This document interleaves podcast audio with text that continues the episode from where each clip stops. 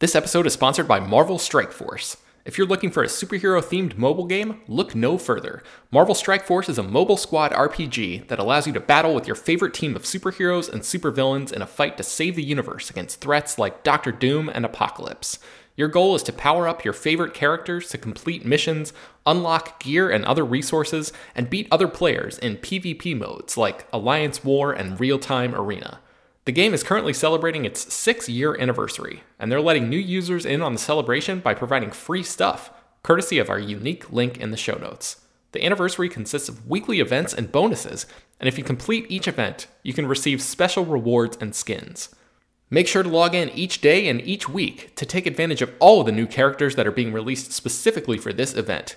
This will be Marvel Strike Force's most generous event to date, so don't miss out.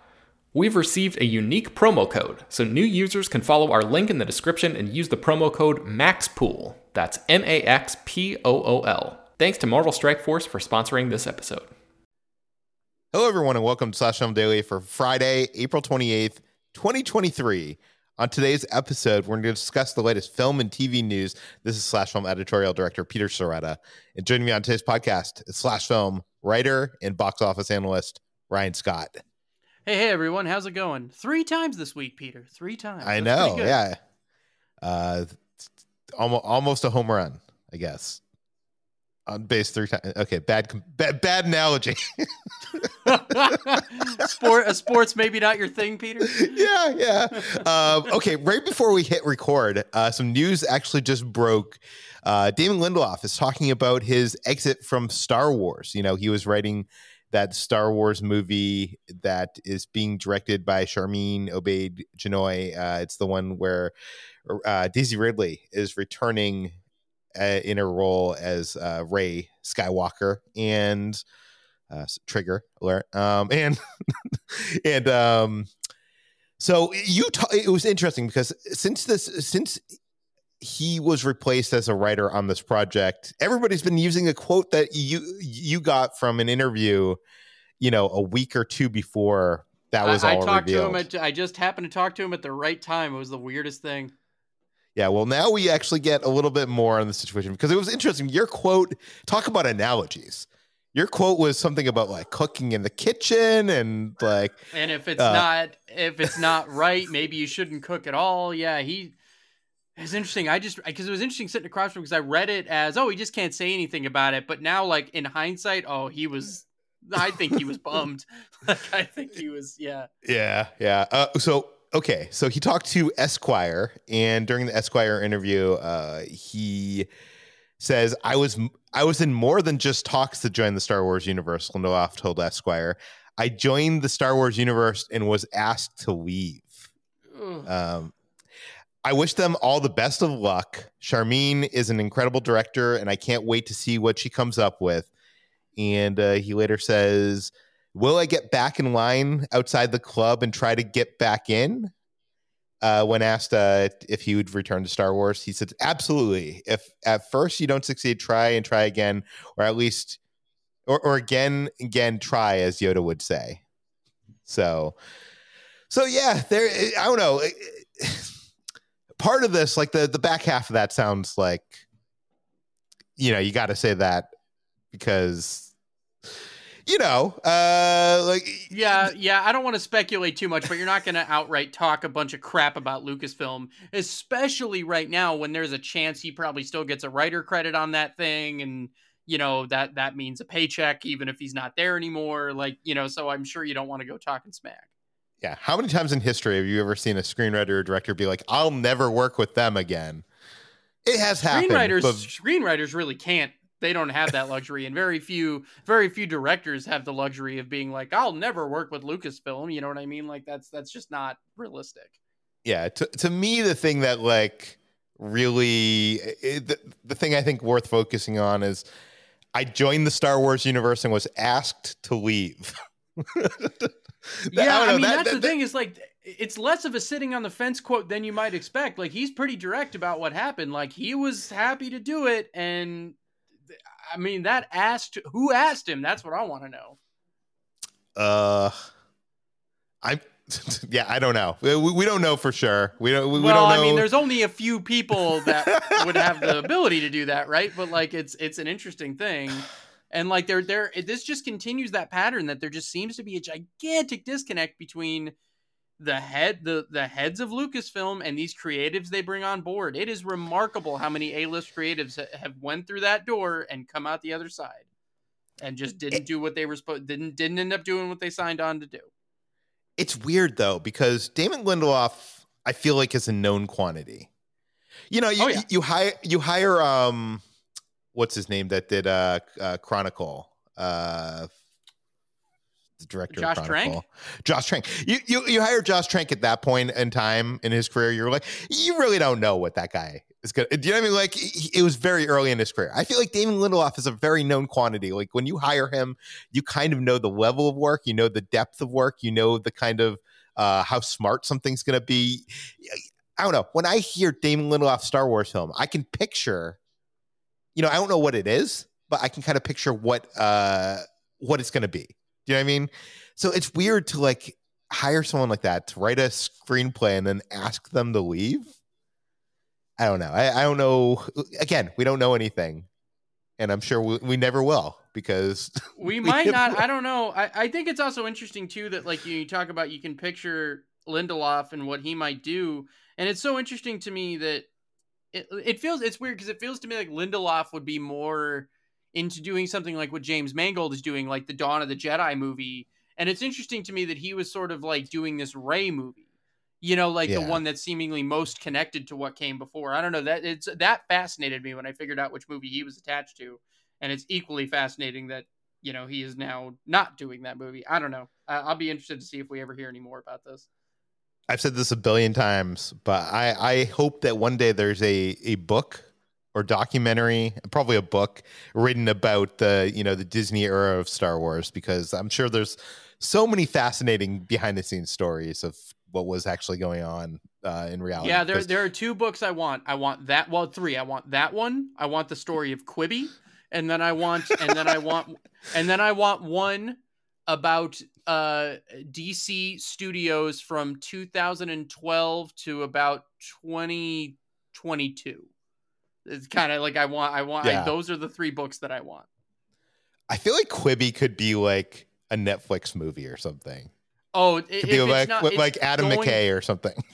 it's gonna happen at some point because like we already have that dumb money movie coming out about the GameStop thing. Like there's no way someone's not gonna do that at some point. Yeah. Okay, let's let's move on because we really don't know much about this. But uh, that that first quote from Damon Lindelof is uh, it hurts. It hurts. Uh, okay, uh, last night I got to see a screening, a press screening of Guardians Galaxy Volume Three. This comes out next week, so uh, obviously no spoilers. I'm not going to give any spoilers, but I'll give you my spoiler-free reaction. Uh, I loved it. It was great. It's uh, definitely the best Marvel movie since No Way Home, which I guess isn't probably like the the biggest ringing endorsement because the the Marvel movies since No Way Home have not been like spectacular. But um, you know what? Guardians of the Galaxy Volume One is my favorite Marvel movie. It's so good. Yeah, it, it's amazing. And Volume Two is not a bad movie. It's a good movie, but like it just wasn't on the level of Guardians of the Galaxy Volume One. Uh, and I'm not going to say that this is on the level of Guardian Gal- uh, Guardians of the Galaxy Volume, Volume One, but it's much closer to that than Volume Two. I would say. Uh, it, it it's full of funny, fun. Uh, the the the creatures and production design are like better than we've seen in like Star Wars. Like I don't know, there's so much good. Like, it's so emotional. Um, you know, bring your tissues. I I cried probably three or four times. Uh, but I'll say this. Um, like most James Gunn things, it's not exactly what you expect it to be if that mean if that makes any sense. Like I feel like you go into every James Gunn movie and he like always it's always like different than what you expect. And I I think I uh I guess slight spoiler for Guardians of the Galaxy Volume 3, but I No, expected hey, like no, you know no, the, the movie I don't would- even want a slight spoiler. Don't tell me a damn thing. Oh, nothing. But like, I don't know. I, I, I just like. I, mean, I, I, I think going into this movie, you're expecting like all the Guardians to be killed at the end, or you know, something like insane. And I, I feel like this is uh, more of a send off for this franchise. Uh, it's a perfect send off for this franchise. It gives all the characters uh, completed arcs, and it's um, I don't know. People are gonna love it. I, I know. Well, some people are gonna love it because our own Chris Evangelista uh, wrote his review today. It just got published. It says uh, a rushed, uneven, sporadically emotional end to the trilogy. Yeah, and he gave it a five out of ten. Uh, that's harsh. And, that's harsh. And Chris, Chris really likes the first couple of Guardians movies too. So I, I yeah, I don't know. but you know, that's I mean, but yeah, it does appear. I, I will say some of those reactions coming out of the screening, there were a lot of positive ones, but there were definitely some. Uh, it's not like Chris is alone here. Um, I yeah. definitely saw some mixed reactions for sure. So like, let's not, you know, let's let's not pick on Chris. like he, he no no no no no he no, seems no, to have a all. very valid, you know, take here, and and you know it's not like it's not like he's a dissenter. It seems like that this this that you know uh it seems seems to be seems to be a, a, take some people have for sure. Yeah. So the embargo just broke in the last hour. And so rotten tomatoes is still compiling their reviews. They only have like 60 reviews in their database right now. Right now it's at 80% uh, uh you know which would be fresh. Um but again only 60 reviews it's probably you know by uh, next weekend we'll probably have like 400 reviews. So yeah, it's a lot. Let's you know just out of sheer curiosity, um, the other two movies have. Let's take a look here. The original Guardians of the Galaxy has a 92% across the board, both audience and uh, critic score. And Volume 2 has 85% critic and 87% audience. So Volume three hmm. at this current level would still be a little lower than both of those, which is kind of interesting. Yeah, I'll, I'll uh, you know, I'm gonna click on just so you, there's some more voices here. I'll click on the top critics here. Uh, we got David Sims from the Atlantic. Guardians 3 is a cheerful goodbye to many of the studio's best heroes who somehow managed to get through the entire series without being ruined by the larger superhero universe they inhabit. For Marvel, that's both a win and a problem. what, uh, William, uh, how do you pronounce his last name? Bibbiani? Bibbiani? I'm actually not sure. I always see him online. I've never actually pronounced his last name, so I, I, apologize, William. And I, you know, I saw him at my screening last night. He's from the Wrap. Uh, he said the success of Guardians of Galaxy Volume Three proves that it's still possible for Marvel movies to hit and hit hard after more than thirty films, but also it's getting harder to pull off that that trick. It's getting harder to pull that trick off. And uh, you know, I should read like a, an, another negative review. Let me just make sure that no, there's no. Uh, you know, no spoilers here. Okay, uh, Richard Lawson from Vanity Fair says half of Volume Three is outright drama, heavy with themes of loss and terror. It's odd, lumbering patchwork of a film, occasionally fascinating, but otherwise bloated and aimless. Ouch. Okay. Uh, so, anyways, I don't know. I, I, I think I don't think reading any of these reviews or telling you what I thought is going to change anybody's uh, decision to go see this movie next week. Either you're you're hyped or you're not hyped. Um, but I don't know. I'm, I'm, curious. I don't know. I, I, guess now that the reviews are coming in, uh, uh to I will say this: I I thought it was going to be more of a home run than I'm seeing from the the critic reviews. Yeah, I kind of thought so too, and I think Marvel was really hoping that would be the case, and I think because I think the thing is this this seemed like the safest movie they have coming here shortly, and and it's but the, on the flip side of that, it's also like ending a thing. It's kind yeah. of ending their last legacy franchise, like unless we get a Doctor Strange three at some point, which is not on the calendar. So, um, yeah, I mean, yeah, I I think they really need this to perform like not just well, but like really well to you know to to sort of shut some people up for a minute. But I don't know. Um, this could be me projecting, but I think audiences are gonna uh, love this more than critics. yeah, but that's been the case with pretty much every yeah uh, almost every marvel movie ever at this point like even if you look at something like venom you know like it, it it's it that's kind of always the case yeah yeah Okay, let's uh, let's move on. Let's talk about Twisted Metal. The trailer was re- uh, released today, and this is uh, Peacock's video game adaptation. Uh, it's a TV show Eh, Anthony Mackie stars, and you wanted to talk about this because you know, honestly, I wasn't even excited to to see this trailer because whenever there's a video game adaptation, I'm like, I'm very cynical. I'm not a, video gamer. I you know I was like back in the day of NES and Super NES, well, but also it's only recently that video game movies even started. You know, like for I mean, for most of our existence, video game movies have been like inherently Trash. bad. Yeah. yeah. So like, so we're only just now starting to get to a place where that's not the case. Yeah. So you want to talk about this. So I'm going to let you speak before I give you my opinion. But what, what did you think of the Twisted Metal trailer? Well, I think it's a bit because I mean, for one, it's a series and not a movie. Although I do really feel like this would have benefited from like a movie budget for sure. For those who may not know, Twisted Metal was a series of games where you, in like this kind of post-apocalyptic death race type thing, you have these souped-up, weaponized cars, and you drive around these arenas and blow each other up. It was so fun.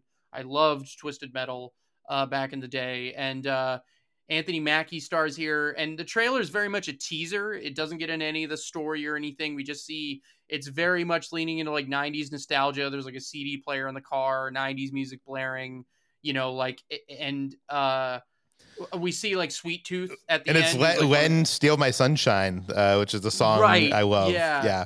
So it's like a little like silly and like a little irreverent, which is right. Like you don't want to take this deadly seriously. Like it's a ridiculous game. Um, so I think that's right. I just worry like, is Peacock really going to spend the money to make this right? Because like even if you see Anthony Mackie's car, it's just got two small guns on the front, which like you know it's like okay that's fine, but like the you know the games are very like over the top and and so I don't know. We'll see. I'm, I'm hopeful about this, but I also don't subscribe to Peacock, and I'm not sure that I will for this. So I'm not sure when, I, when if I'm ever going to watch this. But um, uh, you know, we'll see. I, I it's interesting for sure, and and I, I would like this to be good, but but I also again I think it's weird that it's a show specifically a show for Peacock. Yeah, no, I I agree with most of what you said. I will say though that his car, I, f- I feel like they're setting it up for his car to be upgraded throughout the season or something like that. Yeah, it would seem like that would be the case, right? Do it a little video gamey where like you know these things do get upgraded. Yeah, You, you know what? I think the problem with a lot of video game adaptations is uh, the, the story is either not able to adapt a you know 12 hour or 20 hour story into a two hour movie. It, it and it becomes the that problem of like uh, you know how do we make the best version of a worse pro, you know version of the story um, yeah, I think that I think the fortunate thing here though is that there's not Yeah. like I mean, yes, there's a story, but it's not you know, there's not like a bunch of lore like Halo or something else where you have a lot to sort of sift through. Like there's a pretty simple premise and you can you can maximize on that. That's exactly what I was going to say. I was going to say, like, I, I think you're going to see in, in the future of video game adaptations, the more simpler premise adaptations being the ones that like succeed because there's there's more like uh, cr- there's more creative freedom for And the that's filmmakers. largely- That's largely been true up to this point, particularly with movies like Rampage, Sonic, Detective Pikachu. But but I think if you look at something like The Last of Us, which I haven't watched yet, but you know that's one of HBO's biggest hits in a long time, and that's going to be like an Emmy-winning show, and you know that's a pretty complex story. But Yeah. I think the well, thing well is, they, also very- had a season to do a game, so it's not right, like and they were know. very faithful to that story though. So, but I think that's what's interesting about Twisted Metal, right? Is like that they are doing a season of television and not like a Mad Max style movie, which is so interesting to me. Yeah, but I do agree with you. I think I would rather see the movie version of this than the TV version because I, at the end, when they're kind of like showing some of the city and stuff like, I'm like, this looks cool, but like I can tell that this is going to be like The Walking Dead or something like that, where like you know you'll have these like big expansive shots, and then it's going to cut to like a shot that, um, you can yeah, it's a TV budget. filmed- There's no getting Yeah. around that. And and I but I also think that like as a movie, this is exceptionally risky. You know, because like if it doesn't work, you know, there's no way to make this as a movie for less than like 120 million dollars or something. So you know, Yeah. it- and I'm not sure. That, so I don't know. It, it's it, it's very interesting. And I think if I'm not mistaken, Rhett Reese and Paul Wernick, the guys that wrote Deadpool, are behind this. So that again gives you a sense of the tone. And, yeah, you and also I'm cur- yeah, nothing if not curious. Yeah, uh, I, I'm curious as well. Uh, okay, we have a couple more stories to talk about, but we're going to take a quick break. We'll be right back. Okay, let, us talk about it. Uh, so yesterday, a story broke that they are making a sequel to one of uh, the most acclaimed comedies of the last uh, 20 years, and that is Dodgeball. You wrote this up for the site. Tell us about it. Yeah, yeah, yeah. Uh, so uh, this happened sort of in the midst of the CinemaCon stuff yesterday. So I, I think maybe on any other day it might have been an even bigger story. But yeah, after a long, almost 20 years, Dodgeball, a true underdog story, is getting a sequel. Uh, Vince Vaughn is returning as Peter LaFleur.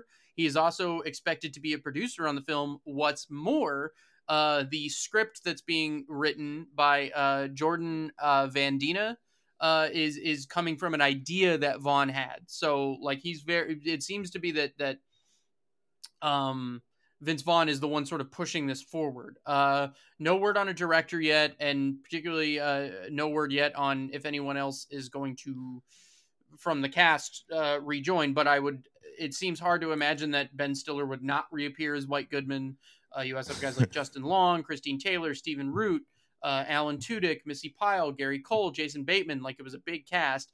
The other problem is that if you're trying to make this movie relatively cheap, all these people are much more famous now, and uh, they're going to be more expensive. So I'm not sure how that works, but you know, uh, yeah, it's it's in development at uh, 20th Century Studios, uh, you know, which is uh, owned by Disney. Uh, this was originally done by Fox, so I don't know if it's going to be a Hulu play or if this is going to go theatrical, but you know, the original was incredibly successful, made 168 million worldwide against a 20 million dollar budget. Uh, it has pretty much been on cable ever since, and uh, you know, Blu-ray DVD was a much bigger thing back then. So this movie made a lot of money, and that 20 year mark is kind of peak for nostalgia. So, you know, uh, but they've been trying to make this thing for a long time. I mean, there was uh, Clay Tarver was hired to write a sequel in 2013. I mean, so they, they, but this seems like it's actually sort of now. It's like okay, like it's people are committed and like it, it really seems like it's actually happening now. I don't know. I, I just feel like aren't these actors getting a little bit too old to be running around throwing dodgeballs? might that be the but they could lean into that right like because again yeah. like if, if if you play into like the 20 year angle, you could almost have the movie be like, oh, 20 years since the, like, it's some 20 year reunion of that famous dodgeball tournament or something. And, like, you know, they get back together for like another, I mean, who knows, you know, whatever. And, like, you could lean into that, like, old guys and then you maybe get some younger people for the team, whatever, who knows. But, but it, uh, it could be yeah, a new I generation. Mean, yeah. Um, yeah.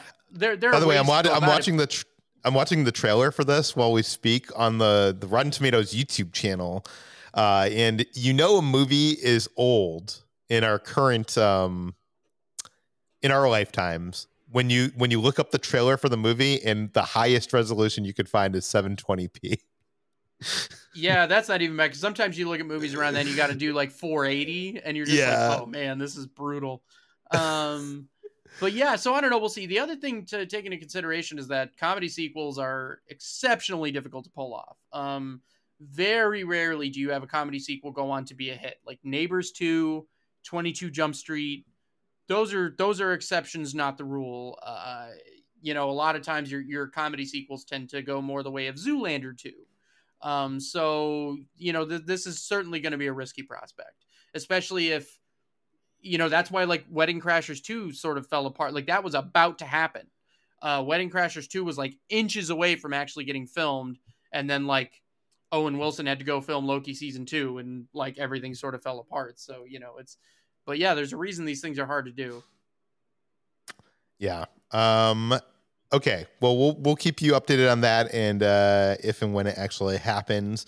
Uh, let's talk about a, a Mandalorian season. Well, actually, I guess this happened in season two, but I guess spoiler alert for the Mandalorian season two and season three. If you have not watched both of those seasons, if you haven't not watched all of the Mandalorian thus far, then you might want to tune out right now uh, for the story because it does include, um, I guess, by telling you what didn't happen, it tells you what did happen. Yeah. Um, yeah. yeah. In that case, okay. So uh, so Katee Sackhoff was appearing on a YouTube, uh, Kristian Harloff's uh, YouTube channel uh, for an interview. It's actually a great interview. I actually listened to it. Um, and uh, during the interview, she, re- you usually don't, with Mandalorian, you don't usually hear uh, stories of the creative process. Like Filoni and Favreau are very tight-lipped on telling you, you know, anything about the creative process of that show, and you definitely don't hear about things that like were changed during the production. So I was I was shocked to hear this. Uh, I sent it over to uh, Ryan to write up for the site, and um, so sh- she explained that some some big things happened in the season two finale. That uh, no, she actually what's interesting. She didn't say which episode it was. She Oh, okay. so if you really listen, she she's not now. It's probably it seems like it was probably the season two finale, but again, she's not clear. okay, so why don't you tell us what she said? Yeah, so uh, she was uh, d- talking about a character named Axe Woves, uh, who is played by Simon uh, Cassie Cassian Cassian is Ids. I'm not sure how to say his name. I feel terrible for butchering that, but but uh, he's one of uh, uh, the members of Clan uh, Kryze who you've seen before. And uh, Sackhoff said this: Axe, you know, we knew he was supposed to die last year. That was the thing that no one could talk about. There was a moment where he sacrifices himself in that episode. She didn't say which episode. We shot it in season two, and they were like, it needs to be Din, not him. So then you shoot a person's death, and then they take it out, and then there's still a scene left out, and everyone's like, where'd they go? Yeah, so she just kind of dropped the bomb that that they, they not only was this supposed to happen, they filmed the scene where Axe died. And then now he went on to become a pretty big part in season three. I can't even imagine season three without him because who would you have leading up? Uh, I guess um, what's her name? The the former wrestler. Yeah, I guess like, current could- wrestler. it could have been her character it could have been someone else but you know good good for his i mean god i mean imagine being that actor and you don't get killed off and then now not only are you in season 3 you got a really good chance at being in like Filoni's movie probably uh, okay, well, there's a couple things to unpack here. Number one, if they if they were originally going to kill him off, uh, what does that mean for like? Th- does that mean that his character is unimportant? That he's probably going to get killed off in season four? Not necessarily, because you have shows like Breaking Bad. It wasn't it no- notoriously in Breaking Bad season one. Jesse Pinkman was going to be was to be killed off in season one. yeah like Jesse that was, was not- supposed to die in like he like two episodes not even in season 1 he was supposed to be there for a very short period of time so doesn't necessarily things uh, tv is an interesting game because things change all the time by the way uh, the other night owl that i was forgetting the name of was Koska Reeves is the uh the character name of what is the actress's name i'm pulling it up right now as we speak oh no wikipedia entries are way too long to find out this information oh IMDb is the way to go man Wikipedia gets uh, gets caught in the weeds Ah, Koska Reeves. I'm looking this up. This is compelling content for uh, the, uh is uh oh my god. This is also not coming coming up with anything. I'm Sasha sure people. Banks Sasha yes, Banks. Sasha Banks. I'm sure people are yelling at their their podcasts. Um wait, where was I going to? Oh, so uh number one, uh doesn't mean anything about the future of the Mandalorian, but uh number two actually I forget what I, what I was going to unpack with number two. Well, we were just talking about how TV is changing sort of Oh, yeah. constantly, and yeah yeah um i don't know it, it, it's interesting that that it, it i mean this isn't like i said this isn't uh, unusual for tv but it's interesting that they would go from you know killing this guy off in this uh it seems like a sacrificial death to in the next season like he's such a big part of the season. And you can't imagine what how you would do that season especially with like you know trying to convince the night owls to come on board with uh uh the watch and all that stuff with without them so it makes me wonder you know i hate i hate bringing up this i know this drives star wars fans insane but it makes me wonder how much of this this whole mandalorian versus planned out um, I, I still imagine that that Filoni and Favreau have like the really broad strokes of the story planned out, but I think the particulars of how they're getting there are shifting around quite a bit. Yeah. I mean, especially with um Rangers of the New Republic getting canceled, them having to integrate that into the the previous season, probably next season as well. Um, well, and let's not forget that like when something works and when something doesn't, they still beholden to Lucasfilm. And as a show unfolds, you can't know what is or is not going to work. And like they couldn't have known the level at which Baby Yoda was going to take off. So like you know things like that where you know they they definitely are beholden to that on some level. it actually makes me wonder. Do you think? Do you think that Jon Favreau and Dave Filoni knew what kind of huge pop culture thing Baby Yoda was going to be? And, and by that I mean like, do you think that that was going to be that the that they didn't know that the the the show was going to be Grogu and Mando for the I think like they that knew was, that was. I think they knew that was going to be at least the first season of the show, and I Yeah. think that like, I think that they probably suspected that reveal would get talked about a lot. I think it's impossible to know. It would be arrogant for them to believe like it would have taken off in the way that it took off. You know what I mean? Like, so I don't think either of them is that. But I think that they, you know, they probably had a suspicion that that, that they might have had something interesting. But it, it does go to your point that I I know I've had the conversations with you in the past that you know season two was probably written before season one ended, and them leaving Grogu with Luke Skywalker almost seems like the the like you know okay let's leave him there so we can get onto the more of the Mandalorian stuff. And by that time, it's like uh, the, the people want Grogu people. You, you know like so may- may- maybe that maybe that was their original plan and then they got uh they had to bring grogu back. Again that's Fast- my i still feel like that makes the most sense to me. I know people have w- went back and forth but i just i don't know. It, it to me it, it really smells like someone at lucasfilm was like you know jon and dave we don't want to tell you what to do but boy howdy are we selling a lot of baby yoda toys right now. So you know like we'd really like to see him back. And, and i and i just it that's what it feels like to me. To what degree that's true i don't know. That's just what it feels like to me. I don't know anything. That's just what i think. Oh i mean going to the disney parks and seeing how much uh, grogu merchandise there is I, I, can, I can i can only imagine he must be their bi- one of their biggest sellers out of all the characters including Gotta be. You know, gotta be. including Elsa and stuff like that. So yeah. Okay. Anyways, we've reached the end of today's Slash Film Daily. You can find more of all of our work at slashfilm.com. You can find this podcast on Apple, Google, Overcast, Spotify, all the popular podcast apps. Please send us your feedback, questions, comments, concerns to us at peter at slashfilm.com. And please rate and review this podcast on Apple Podcasts. Tell your friends, spread the word, and we'll see you on Monday.